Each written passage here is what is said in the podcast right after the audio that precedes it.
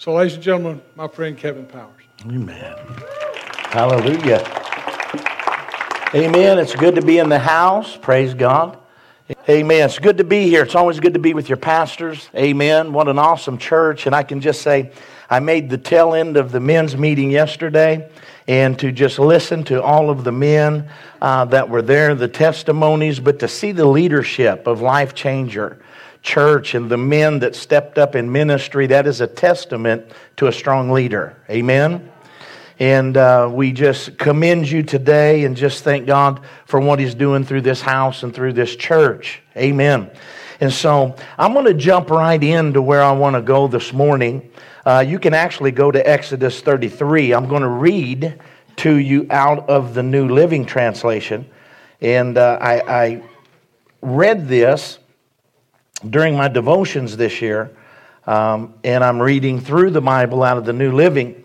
But last summer, the Spirit of the Lord spoke to me and He said, I want you to go back and study the giants. Amen.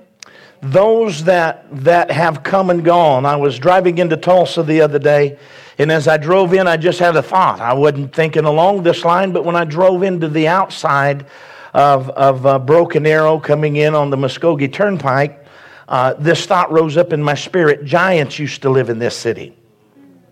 Giants used to live in this city. And of course, you know, y'all, y'all know more so than me, being this close to Tulsa, men like Oral Roberts, T.L. Osborn, Kenneth Hagin, and we could name many more, but those men now have gone on to be with the Lord. And uh, I thought of an old George Jones song. George Jones sung a song, Who's Gonna Fill Their Shoes? who's going to stand that tall. Amen. And I thought about that as I drove into the city. And the Lord had spoken to me last summer. He said, I want you to go back and read after the giants. Go back and look at men like Smith Wigglesworth. Go back and look at men like John G. Lake. Go back and look at, of course, men like Oral Roberts, Kenneth Hagin. Take a look at what happened at the Azusa revival. Uh, take a look at women like Maria Woodworth Etter and Kathryn Kuhlman and Aimee Semple McPherson. And, and ironically enough, you know, Wigglesworth was born in 1860 and he passed away in 1947. I believe John G. Lake uh, passed away somewhere around 1935. He was about 65 years of age. But as I studied and looked at these men and women of God, I noticed something very significant about them. There were people that, that understood the importance of being in the presence of God. Amen. The Lord spoke to me the first part of the year. He said it is imperative coming into 2020 and several prophetic things that we had spoken uh, in a revival out in Tucson, Arizona in January. And in the latter part of 19, the Lord spoke and said there would be things that would come in 2020 that would bring fear to the hearts of men. But the Lord said, Do not focus on those things, but keep your eyes on me. Amen. And certainly we have seen a lot of things happen here in 2020. And uh, you don't even dare say we've seen, seen the big hit because you don't, just don't know. We're in a time where Revelation 12 12 says Satan comes down to the earth with great wrath because he knows his time is short.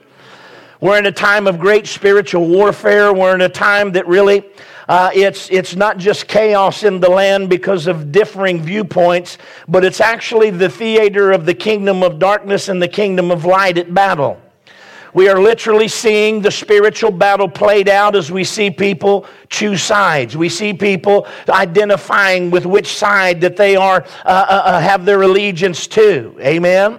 And uh, it, it is a time that the enemy is bringing all of the tricks that he has used over, uh, you know, human history and especially, uh, well, all of human history from Adam till now. And he's reissuing them and we're seeing them played out again. Some things that it appeared we had defeated, some things that it looked like the human race maybe had got beyond, but yet the enemy's bringing it all back. Why? Because he understands that deception and division are the two greatest tools in his bag. And we're seeing that played out right now. And uh, the Lord told me, I want you to go back and look at these men and women. And He said, There's something you'll find out. It was decisions that they made that attracted the presence of God to them. Are you listening? In other words, we just dispelled the theory already this morning that God has special ones that God just looks out across the land and says Wigglesworth will be a great one, and John G. Lake will be a great one, and Kathryn Kuhlman will be a great one, but all of y'all will just be, eh, are you listening? but when you read the scripture, we all start off with the same measure of faith. And when we're baptized with the Holy Ghost, we all have the same Holy Ghost in us. Amen. Everybody say same. same. Paul said we having the same spirit of faith. Amen. Everybody say same. So it appears that we all start off with the same stuff.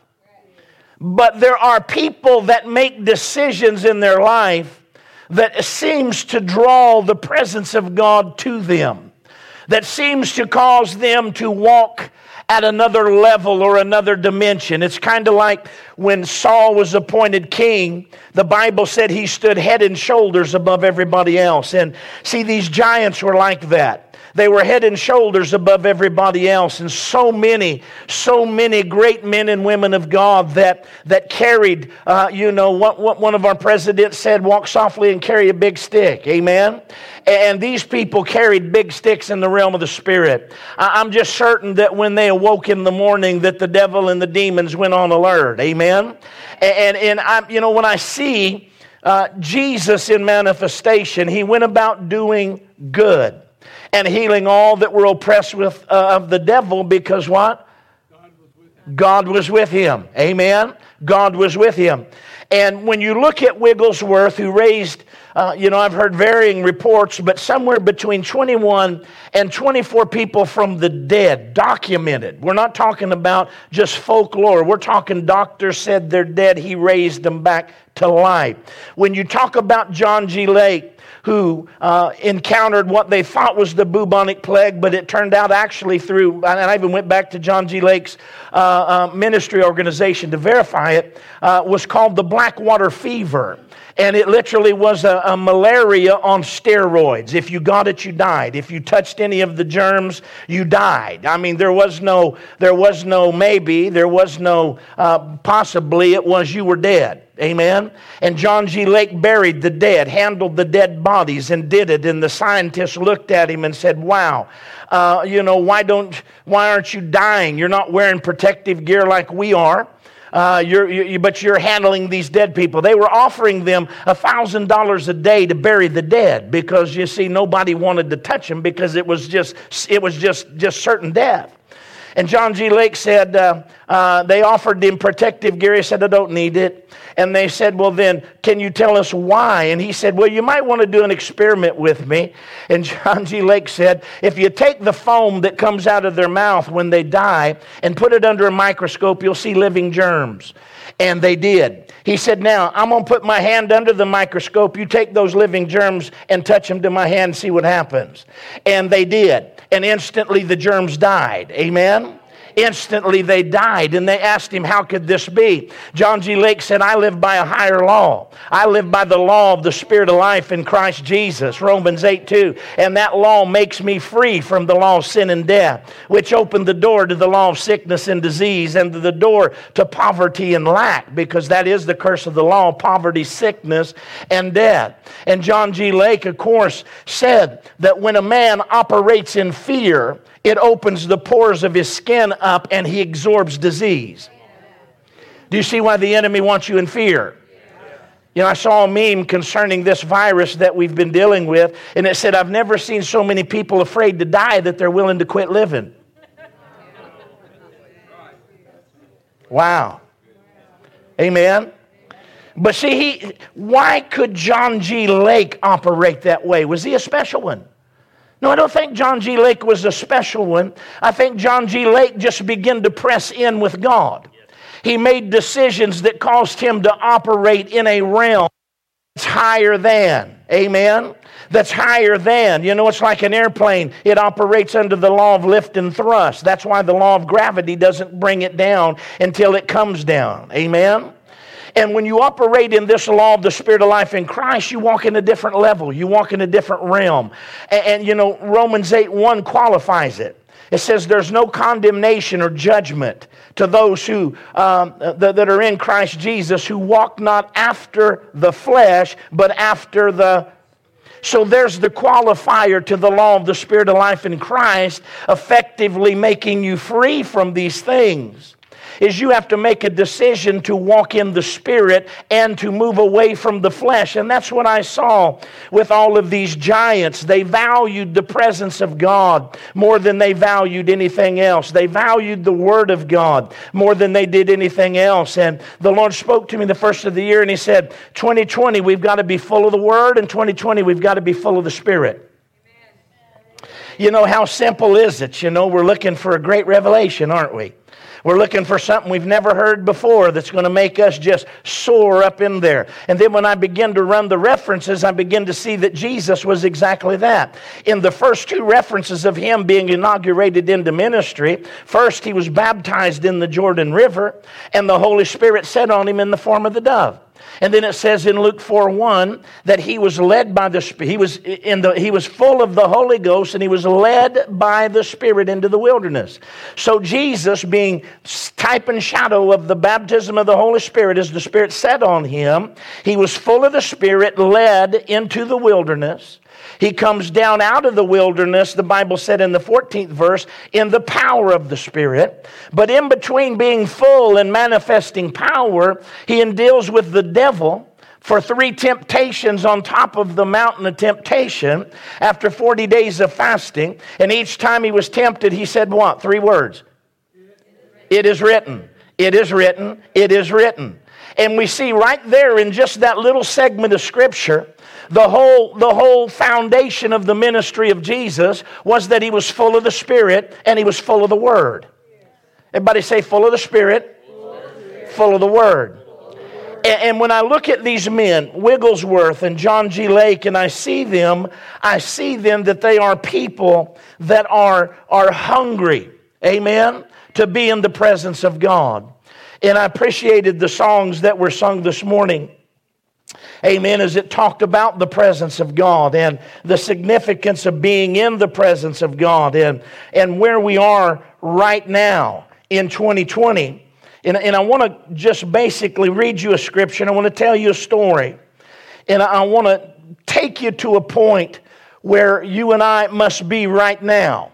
You know, Moses in Exodus 33, we know all of that which had transpired in his life. We won't even try to touch base on all of that. They've come out of Egypt on the heels of those 10 plagues. They're out in the wilderness now. And as they're there, of course, the 18th verse is the verse that I, I, I want to, uh, you know, kind of reference the statement that he makes in the 16th. But Moses is saying, Show me your glory. Show me your glory. Everybody say, Show me your glory, Lord. So the glory of God is really three things it's His manifested presence, His manifested power, and His manifested goodness. Moses, when, when you get into the glory, the Bible said in Philippians 4:19, He shall supply all of my need. We often just stop right there. He's the need supplier. But notice what it says, the qualifier says, He supplies all of our need according to His riches in glory. Amen. So, what is His glory? First, it's His manifested presence his manifested power because when he shows up, he will flex. When he shows up, he will demonstrate. And when he demonstrates, he'll release his goodness. Amen. Jesus went about what? Doing good. How could he go about doing good? He had to operate in the glory and the presence of God. It's just that simple. Amen. So God supplies all of our need according to his riches where? In glory. So it seems that possibly there is something maybe that we've overlooked, not that we don't know, because I've discovered many times it's not what folks, many times, not always, many times it's not what folks, what folks don't know, but it's what they know that they're not doing. Amen? I think that's why Peter said, I'm going to stir up your pure minds of remembrance. Why? Because there's things you should be doing that you're not. And I'm going to tell you the temptation is, is that the further you walk with the Lord, the Lord, the less that you many times feel like, if you're not careful, you feel like I don't need to do that like I did when I first started. Kind of like a, uh, you know, a, a young lady said to us once, now that I've been saved a while, I just don't need to come to church that much. You see how the deception comes in. We've so elevated to a place that we don't need fundamental things that we should continue in. So Moses said, Show me your glory. But I want you to start here in verse 14 and notice what he said. This is the New Living Translation. The Lord replied, I will personally go with you, Moses, and I will give you rest. Everything will be fine for you. Then Moses said, If you don't personally go with us, don't make us leave this place. Now, notice verse 16. Boy, this got me fired up. How will anyone know that you look favorably on me on me and on your people if you don't go with us. For your presence among us sets your people and me apart from all the other people on the earth. Don't know if that's doing anything for you or not. Let me read it again let's see if it clicks this time. Amen? Because what I got is, in my spirit was, I already know that. Listen. For your presence among us sets you uh, set your people and me apart from all other people on the earth. And I think as we walk through this, I don't even like to say pandemic, but as we walk through this virus season, it seems to me that in many instances the church hasn't walked through this virus season any different than the world. It seems like the church has been just as terrified as the world. I'm not saying it isn't real. I'm not saying that it isn't destructive. I'm just saying John G. Lake said anytime you fear something, it opens your pores up. Anytime you show respect, well, that's cancer. Oh. You're already giving respect to something that you should never give respect to. Amen? I'm not saying that we're stupid and we're ignorant. It's kind of like if you got four foot of snow outside, you don't put your bathing suit on and go outside barefoot. That's just ignorance, right? So I'm not saying be stupid. I'm not saying, you know, because sometimes folk think that faith, many times they're operating in foolishness. I'm not telling you to be foolish or presumptive. I'm just telling you that Moses is saying the thing that causes us to live up here when everybody else is living here is your presence. Everybody say his presence. It's His presence that elevates us. It's His presence that causes us to stand apart. The Apostle Paul made it clear in, in 1 Corinthians 2 and in the first part of 3.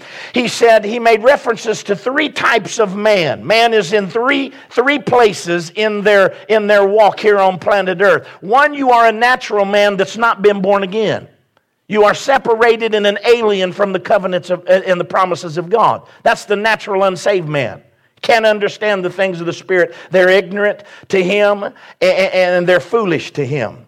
But then Paul talks about the fact that I wanted to talk to y'all as spiritual, but I couldn't. I had to talk to you because you're carnal. So we know that the believer then is going to be in either one or two forms. One, he is going to be thoroughly saved, born again, and on his way to heaven, but he's just full of flesh. In other words, Paul said you're walking as mere men. In other words, you're saved, but you're, you're just you're, you're living your life just like the unsaved folks that are strangers from the covenant of God.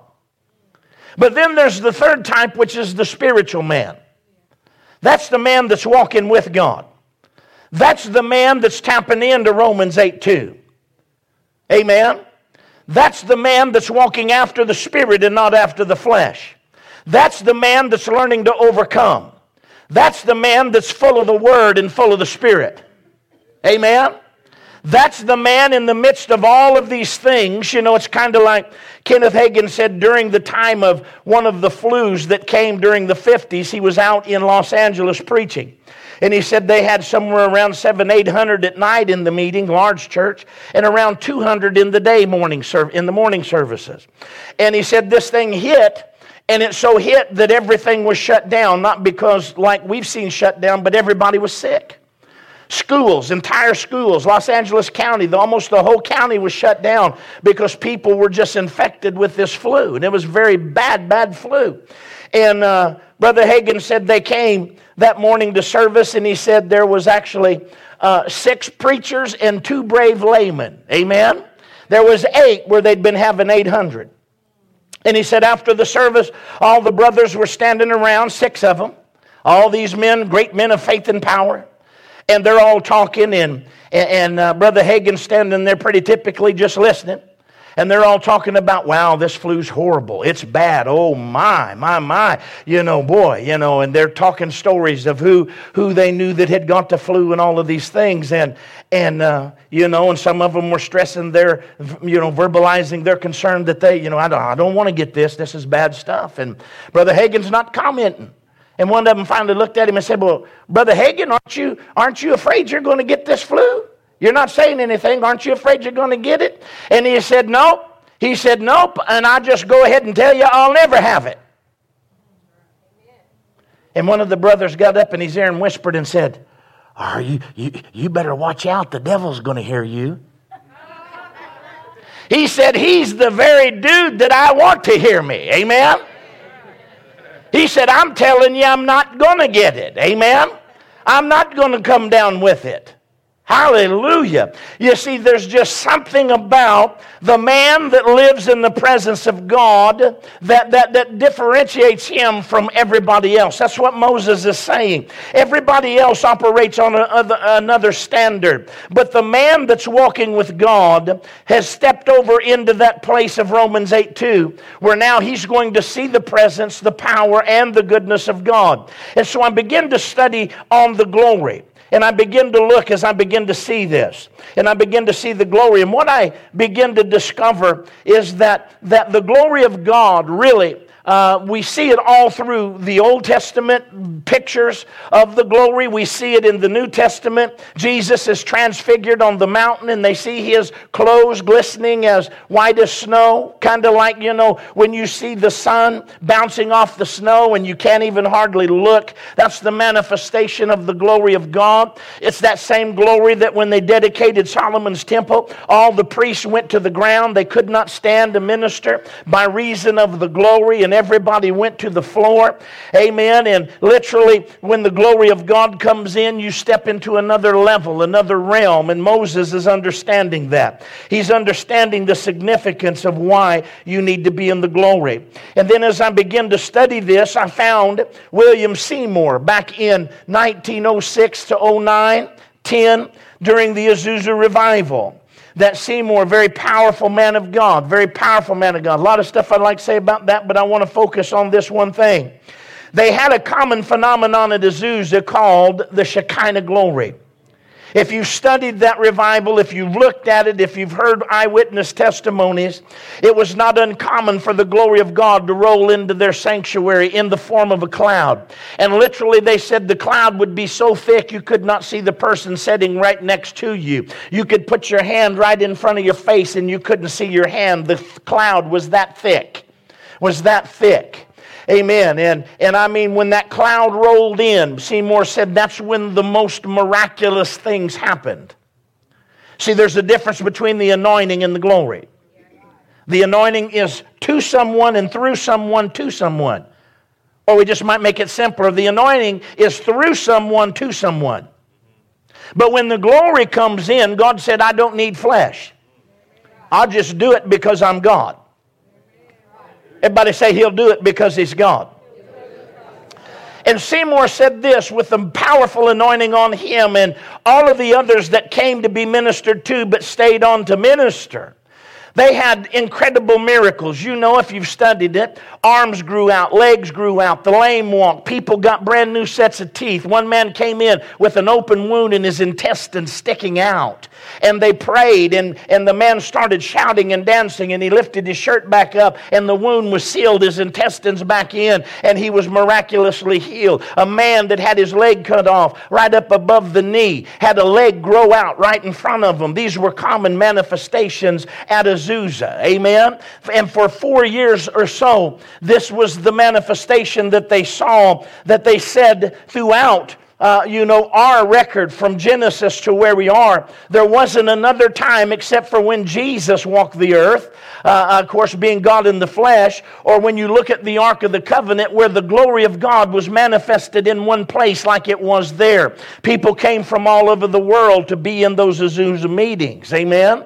And it wasn't because of the charisma of the preacher or the teaching of the ministry. See, a lot of it today is built off the charisma of a man and, and the, the eloquence of his speech. But you see, that's not what this world needs right now. They don't need more, more, more star preachers. They don't need more people to stand in awe of, of the next great message that's being preached by someone. What they need is to encounter the glory of God. The only thing that's going to convince the unsaved that he is who he says he is is for the manifestation of God's presence to come rushing into the building is when you have the manifestation of God's presence rushing in the building, then people understand this. See, that's what the Bible said. Paul said, When I came to you, I didn't come with excellency of speech. I didn't want to know anything among you except Jesus Christ and Him crucified. For my speech and my preaching was not with enticing words of man's wisdom, but in the demonstration of the Spirit and power. Why? So your faith would not stand in the wisdom of men,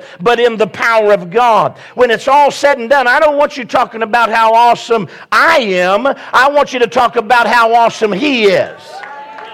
Amen. And see, that's, that's where the presence of God comes in. Wigglesworth, we took communion. I discovered this. Wigglesworth took communion every day of his life.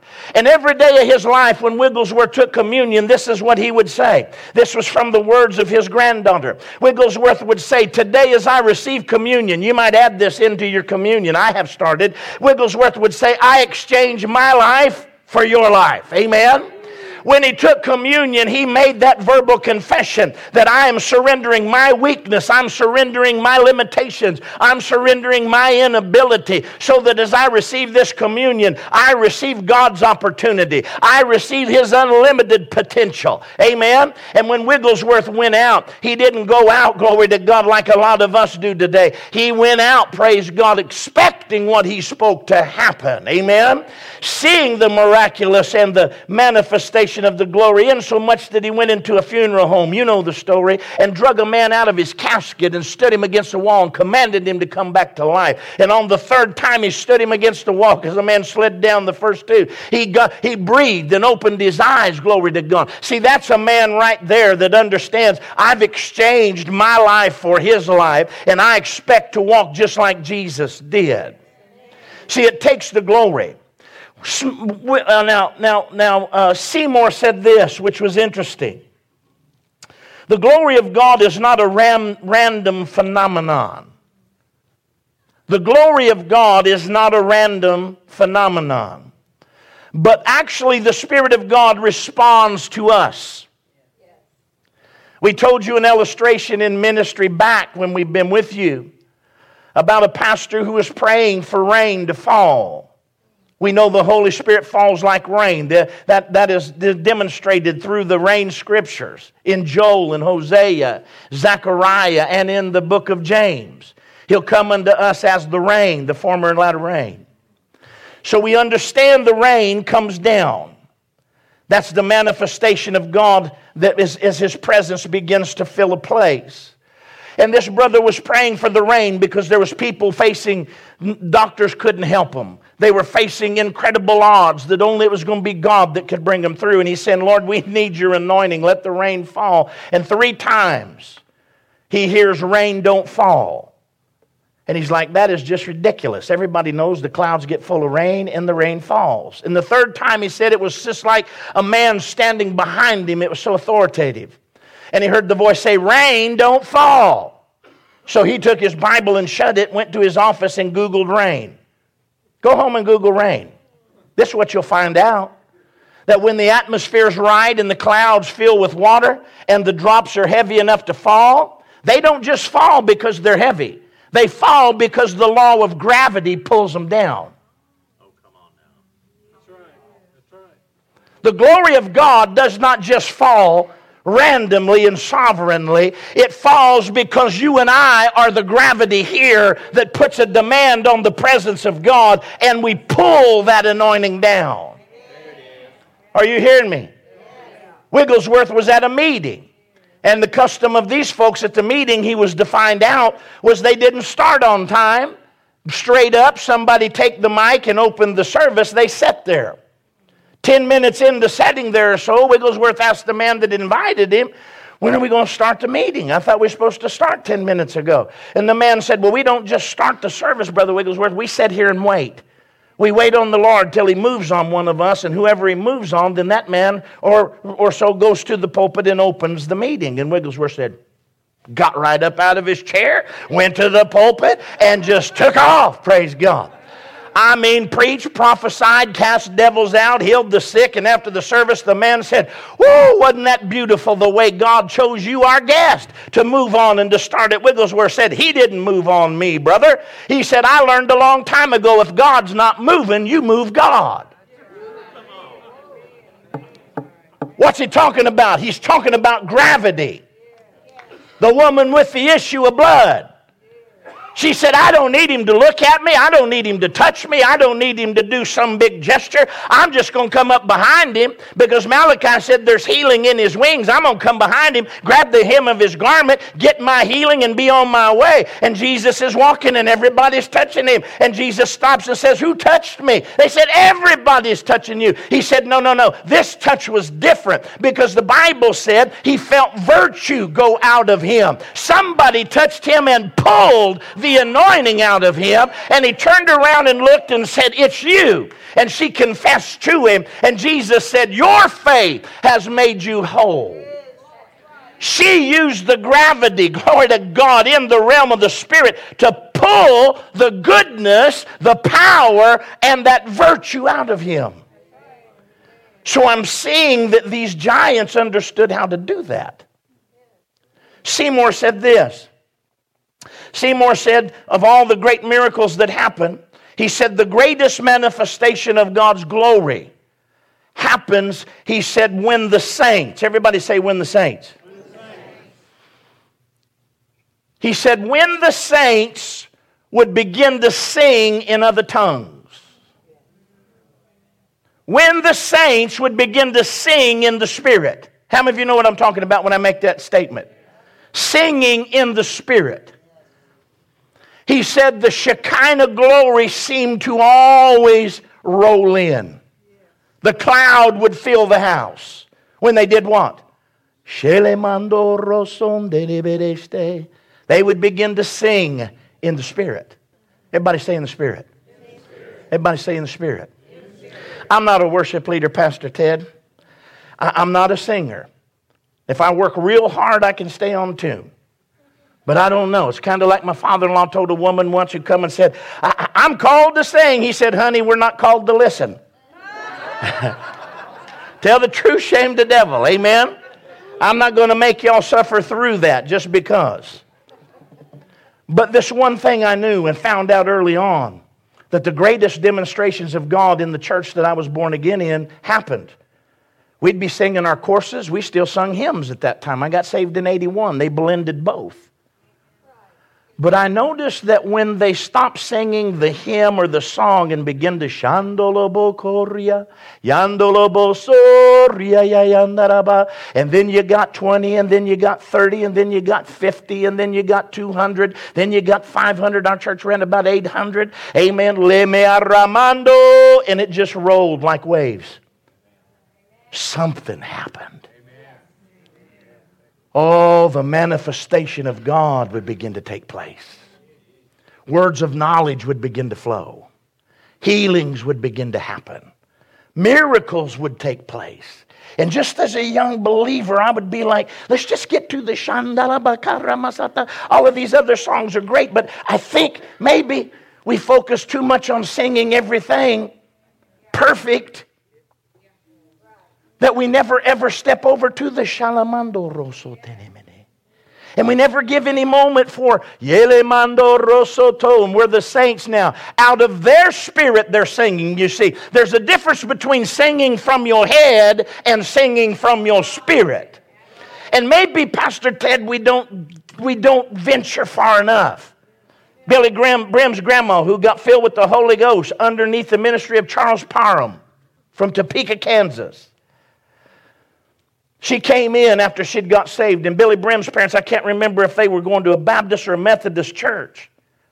But she stood there when she came in from church because they'd show up at her house, and she said they were all in there. They were going to have family dinner, and Grandma would always come in late because she's Pentecostal. Their services went longer. Amen? Grandma come in, stood there and listened to him. Then she just started laughing. Ha ha ha ha! What are you laughing at, Mama? She said, "Y'all, y'all, y'all, y'all are all right for as far as to go. You just don't go far enough." Amen. And said she started speaking in tongues and just danced her way right out of the room into the other room to change clothes, you know, to get ready to help with the meal. Sometimes I think, Pastor, we just don't go far enough. We just don't go far enough. How many of you understand that? We just don't go far enough. See, at some point, you've got to come out of the flesh and over into the spirit. You got to come out of the flesh and over into the spirit is when you get over in the spirit, glory to God, then the Bible said he inhabits. He don't inhabit just the beauty of our songs. And you can, Pastor can vouch for this. Many of you can too.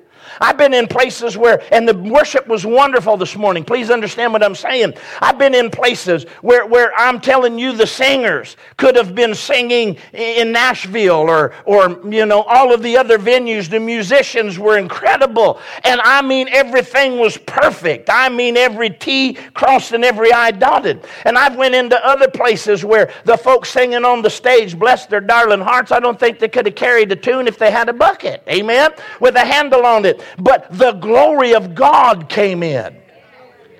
Maybe we focus too much on our presentation instead of on the presence.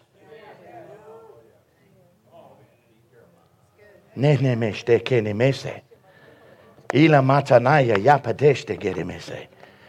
Limbre babashta kaneneste kendele meneste gundala basa kete meneneste gundala boroso bundala gendere bagiste kingingre nanando soluba babaya yekende le menaso so lombroso kunde ne meneste gende le menasa.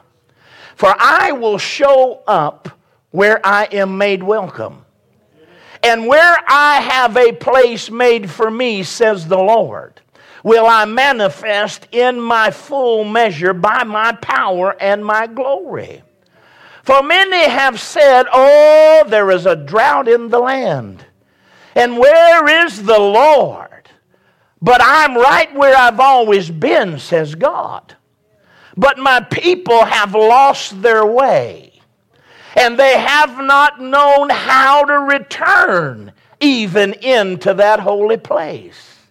But I am raising up a new generation, says the Lord. And I have placed it within their hearts. Their minds don't understand and they don't know the hows, but they know the why and they know that they must return to the glory. And with these, says God, am I raising up those who will find their way into my presence. For lo, says God, I've desired to manifest my presence, my power, and my goodness. I've desired for this generation to see my glory. And I want to announce, even in this house today, that I am visiting planet Earth again, but not just like I did in days gone by, but I have saved my best manifestation and demonstration for this season, says the Lord. And I will have a people that knows how to bring the presence of God into full manifestation, and they will see the glory of God unlike any church generation before. For I have saved my best for last, and I will teach my people how to cross through the veil of the flesh into the veil of the spirit, so that it'll be seared in their spirit, says God, that they'll never lose their way again. And they will teach those that are coming in, for this is the hour of great, great harvest, says the Lord. And they will teach the young ones as they come in. And it will be burned into their DNA immediately that they are after the presence of God and after the manifestation of His glory. And they will teach them how to enter in. And in this hour, nothing will be impossible to you, for you'll see, says the Lord, with strong arm and with great might shall I flex through my church in this hour. Cancers will fall down like whip pup, says the Lord. Sickness and disease will be uh, exercised out of the bodies of men and women as my church arises and speaks the command.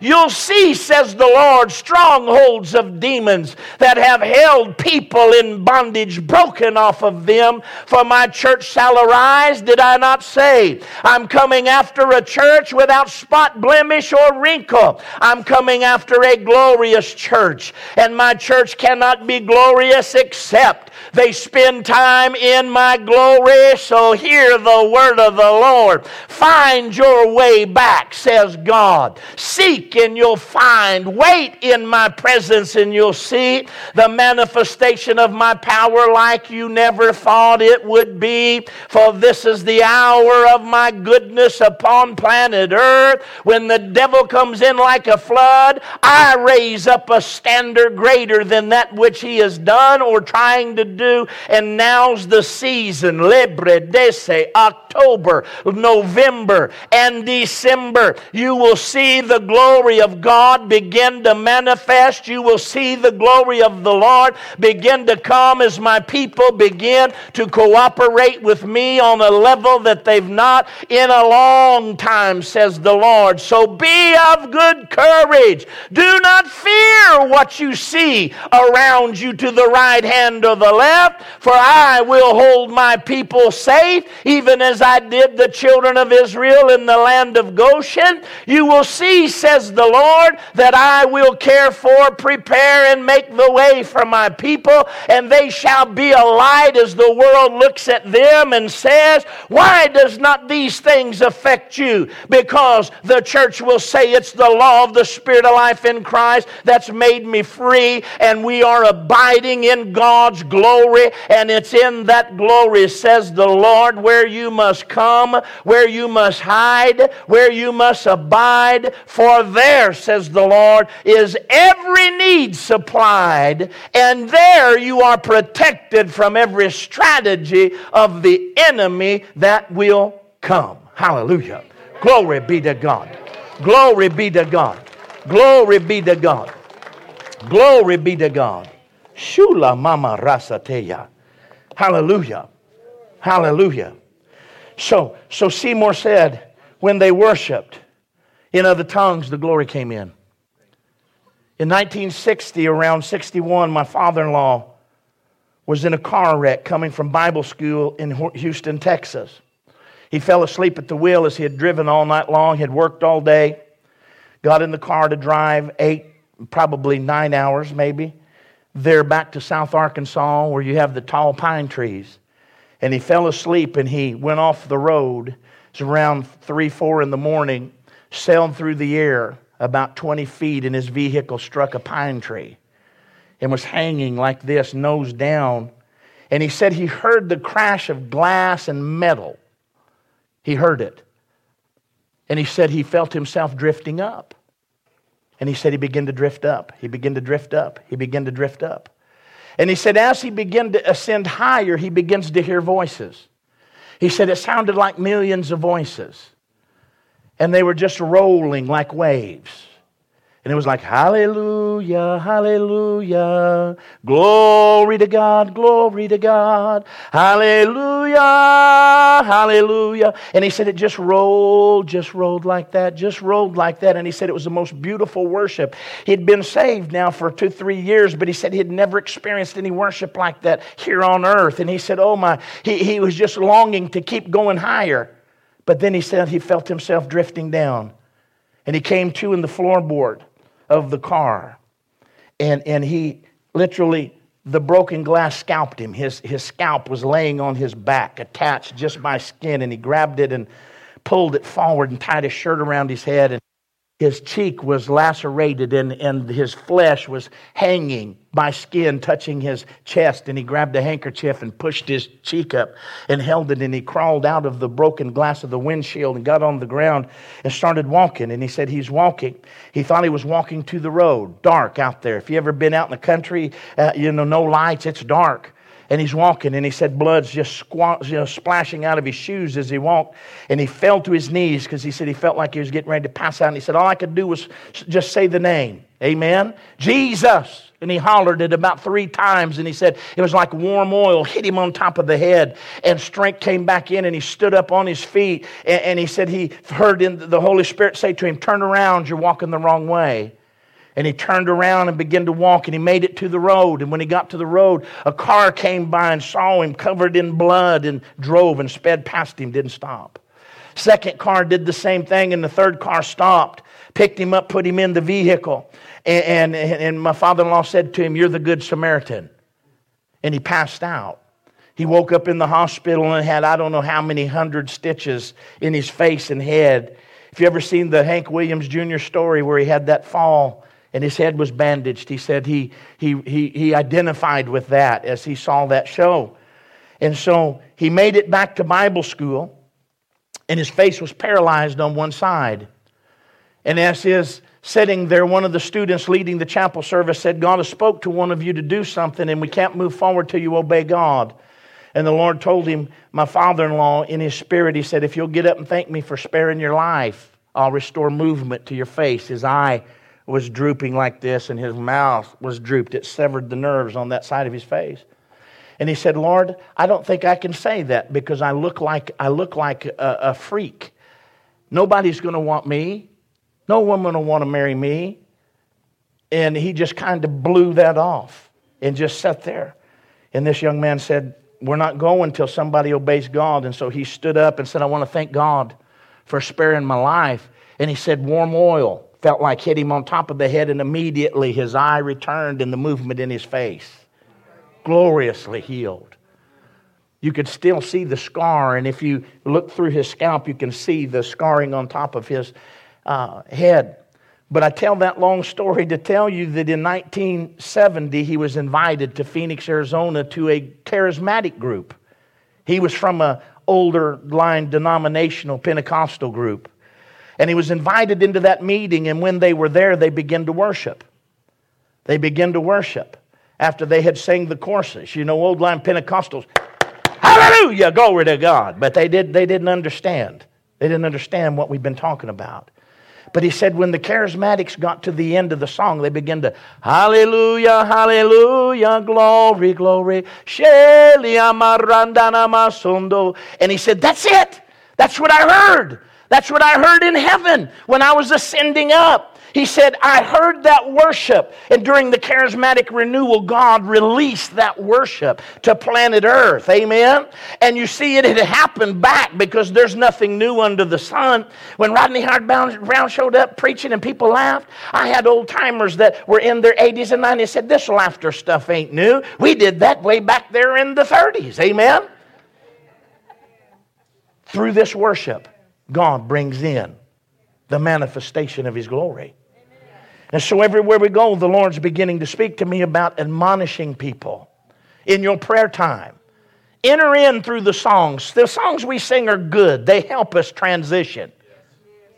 But don't stop at the end of that song, sing a new song. Amen. I just tell people, just put just put words, you know, you can say hallelujah, just put a song to it. Hallelujah, hallelujah. Amen. If you're filled with the Holy Ghost, you're welcome to join in with me. Lebre mandana masondi andana masataya.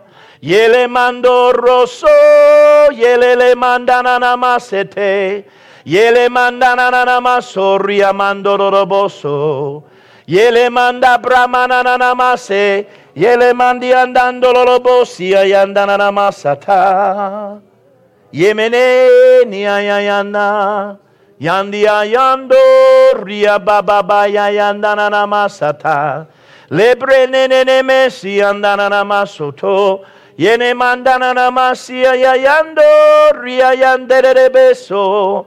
Libre mandana namasiando yene menese. Lebre nene menesi kia yandana masataya. Yondo lia mahaya yanana masotoya. Yana manana makundia nandoroboso. Lebre nene menesteya. Yere bere nene menesteya. Lombria manana maso tolobodorobosia. Lebreneste ya ya nananama sundolo bogunda la bande nemeneneste yenemenesa labranasata. Woo! So what I saw, Pastor Ted, was like a wind that came in through those doors and swept this congregation. God says, I'm releasing a new breeze into this house. God actually said it is a second wind. It is a second wind. And this second wind is going to bring you to places that the first wind never could. For the foundation's been laid, and the foundation is sure, and the foundation is strong. Now, says the Lord, will I send a second wind into this house? And I'm going to send it in, says God, and on this wind and on this wave will be a healing anointing. There will be an anointing in the area of healing like this church has never seen. For the history of this church has been that miracles have happened in this place and through this people. But God said this will be on a level that you've never seen. It's actually instead of one, two, or three in a given meeting, it's going to be masses that are going to be healed by the glory of this second wind that is flowing through this place. And as that wind blows, God said, I'm restoring. I'm restoring the health of those that are a part of this house, those that have battled a long time with illness that seemingly would not yield or go. I'm going to restore people's bodies bodies. I'm going to cause them to function as they were, and the testimony of Joshua and Caleb shall even so be that those that are even 85 will be as strong as they were when they were 40, says the Lord. Both to go out and to come in and to war and to make war. This will be the hour, says God, that that healing flow shall flow into this house, and I will show you things about your identity and why I planted you in, in Claremore that you have not even actually seen seen or known to this time. For I'm going to cause revelation to be released through this second wind. And all the pieces of the puzzle that have not clicked in just right are going to come into place. For up out of this body, just as the seven were chosen from among those to be the first deacons in the church, up out of this body shall arise men and women. Men and women that will take their place. Men and women that will be skilled, like the warriors with David that could fight with their right hand and their left. and they shall be mighty men and women of God that shall raise up, says the Lord, and shall begin to function as I have created them to, taking their place. Taking their place and no man will break rank, says the Lord. For I will cause a unity to be into this house, unlike anything that you have ever experienced before. For I've said to you, even today, with this second wind, lift up your eyes and look out across the land, northward, southward, eastward, and westward. Take a look, says the Lord, for I will begin to cause you to see that which I've destined that belongs unto thee. For there is a harvest that is going to come. People will not walk, but they will run. When they hear of the manifestation of my goodness in this place, they'll be drawn from all over the place. And they'll come to this house to eat the bread of the word that's fresh, you see. And they'll come to drink of the waters, the living waters that flow from me. And they'll be set free, they'll be healed, and victory shall go forth. And from this house shall go a sound that shall go across the land that the Lord is in that place. The Lord is in that place. The Lord is in that place. And they shall come to be made free. Lambra dasa kande nemeneste. That second wind, oh, it comes on the waves of the glory of the Lord. For I'm teaching this church what they need to know so that in my glory they will know how to flow.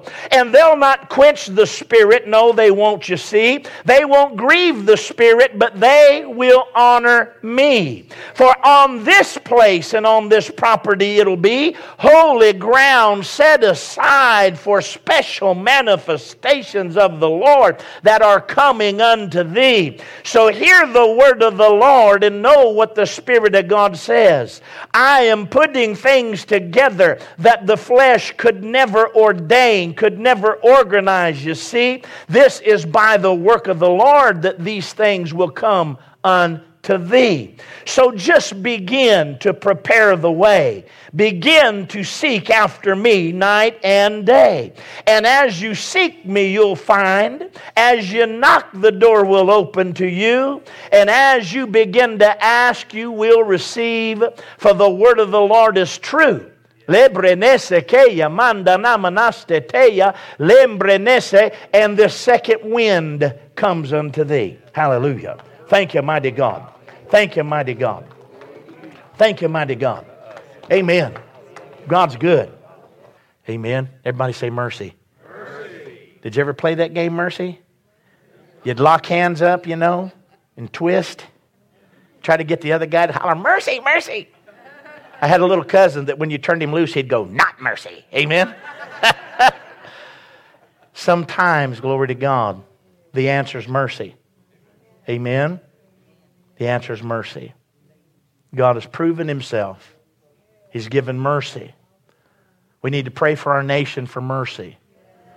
There's actions that have been carried on, and although you and I didn't actually fulfill those actions, such as all the babies that have been aborted, but yet the sin of that comes against our nation, we must cry out for mercy. Amen. And that God would reverse that. Hallelujah. Father, we thank you. I thank you as I stand here today, Father, and I'm just honored. I'm honored to be used of you. Father God, thank you. I stand here as an example. I stand here as, as inspiration, Lord, to others. That if God can use me, He can use anybody. But Father, I look unto those who've come before me. As I stand here, Father God, in the pulpit of this pastor, Pastor Ted and his, his, his helpmate, Father, Miss Jenny. I stand in awe of the work that you've done through them.